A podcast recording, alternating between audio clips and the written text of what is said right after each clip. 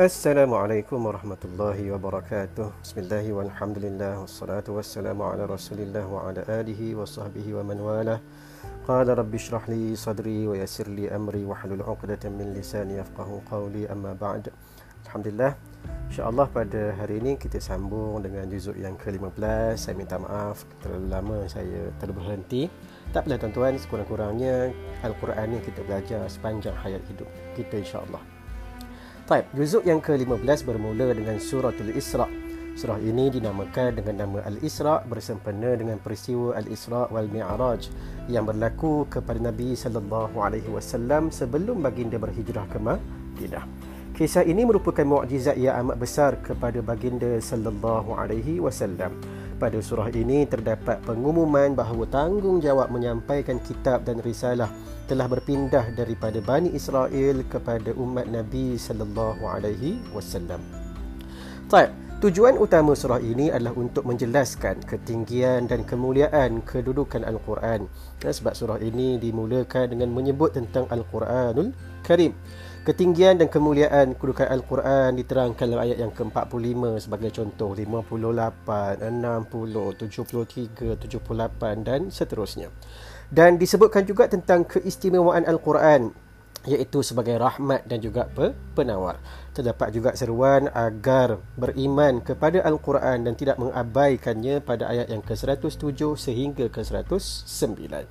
Pada permulaan surah ini, ianya berbicara tentang beberapa fakta yang penting tentang Masjidil Aqsa dan tentang perpindahan Bani Israel ke Palestin dan kerosakan yang telah mereka lakukan di dalamnya. Dan pada akhirnya ayat ini menegaskan bahawa kekuasaan dan pemilikan terakhir terhadap bumi yang diberkati ini adalah buat orang-orang yang sah, saleh. Penerangan Al-Quran ini adalah petunjuk bahawa jalan yang paling tepat dan betul dalam semua perkara sama ada ibadat, muamalat dan juga lain lain. Dan seterusnya surah ini berbicara tentang kehidupan dunia dan akhirat dan perbezaan mereka yang mengingkarinya. Terdapat 20 pesanan yang penting tentang kepribadian dan kehidupan bermasyarakat bermula daripada ayat yang ke-23 sehingga ke ayat yang ke-37. Kemudian terdapat juga penghujahan dengan kaum musyrikin dan pembatalan hujah-hujah mereka tentang amalan kesyirikan.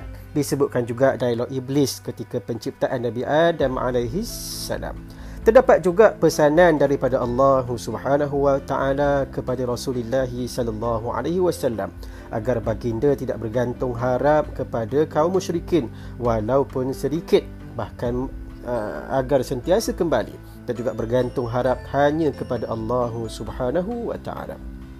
Dan pada penutup surah Al-Isra diceritakan kisah Nabi Musa alaihi salam yang didustai oleh Firaun walaupun banyak mukjizat yang ditunjukkan sebagai pengubat jiwa kepada Nabi sallallahu alaihi wasallam. Seterusnya juzuk yang ke-15 mengandungi suratul kahfi surah yang berbicara tentang empat jenis ujian terhadap manusia iaitu ujian terhadap agama, harta, ilmu dan juga kekuasaan. Eh, surah ini bermula dengan menyebut tentang Al-Quran dan diceritakan tentang ujian terhadap agama sebagaimana yang berlaku dalam peristiwa ataupun kisah Ashabul Kahfi. Eh, kisah ini adalah contoh yang sentiasa relevan pada setiap waktu dan juga zaman eh, bagi mereka yang ingin menempuh jalan kebe kebenaran dan perkara yang menyelamatkan seseorang daripada fitnah terhadap agama disebutkan pada ayat yang ke-27 sehingga ayat yang ke-29. Ya, dan pada kisah Ashabul Kahfi ini Allah mengabadikan sebutan kepribadian dan juga amalan mereka bukan soal bentuk tubuh badan ataupun keturunan mereka. Dan seterusnya terdapat cerita tentang ujian terhadap harta sebagaimana kisah pemilik dua kebun yang mengingkari tentang hari kiamat dan juga seorang yang saleh tapi miskin dan bagaimana pengakhiran setiap daripada mereka. Eh, dan pada kisah ini menunjukkan kepada kita keselamatan dan perlindungan terhadap harta adalah dengan cara mensyukuri nikmat Allah Subhanahu wa taala dengan berbuat ketaatan.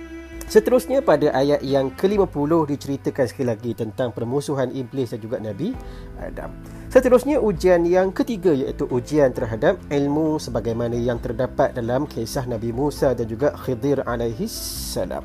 Yang mana kita sebagai penuntut ilmu sepatutnya beradab, bersemangat tinggi, menyuruh yang ma'ruf, mencegah yang mungkar dan juga seseorang penuntut ilmu hendaklah menyandarkan sesuatu ilmu kepada orang yang mengajarkannya dan juga beradab dengan gurunya dan tidak tergesa-gesa dalam meraih ilmu. Manakala cara bagi melindungi diri pada fitnah dan ujian ilmu adalah dengan senantiasa merendah diri dan tidak tertipu dengan ilmu yang dimiliki. Moga-moga ada manfaat untuk kita semua. Aku nu qauli hadza wa astaghfirullahal azim li wa lakum. Wassalamualaikum warahmatullahi wabarakatuh.